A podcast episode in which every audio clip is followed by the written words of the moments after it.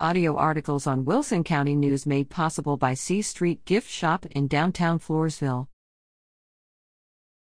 Be smart about paying off debt. Dear Dave, should I cash in my 401k to pay off my car? I have just enough in the account to pay off the car and free up money in my budget. Marina, dear Marina. If I were in your shoes, and I could pay off the car in 18 months or less, I'd live on rice and beans, plus a very strict monthly budget, and just push through until the car payment was out of my life. If that wasn't realistic, then I'd take out ads online and in the local paper and sell the car as fast as possible.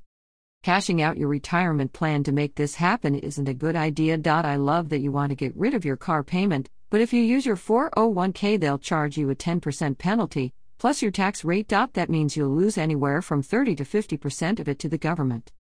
I don't know about you, Marina, but I think those guys get way too much of our money already.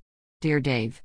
My husband was recently told layoffs are about to happen at his company and that it might be a good idea for him to start looking for another job.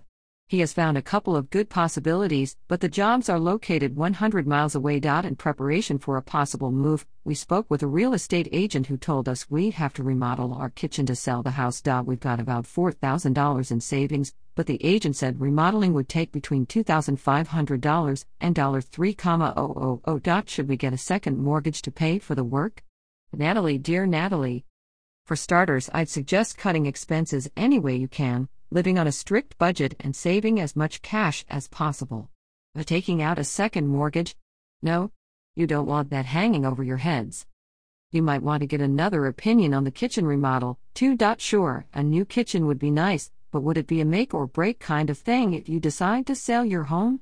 Probably not unless it's in really terrible shape right now. Regardless, there's no way I'd go into debt to make this happen.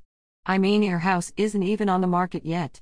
There's no reason to fix up a house that's not for sale, especially when you've got just $4,000 to your names.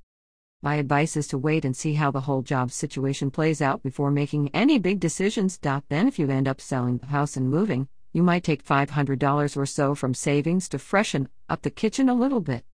Dave Ramsey is America's trusted voice on money and business and CEO of Ramsey Solutions. His best selling books are available for purchase at the Wilson County News Office.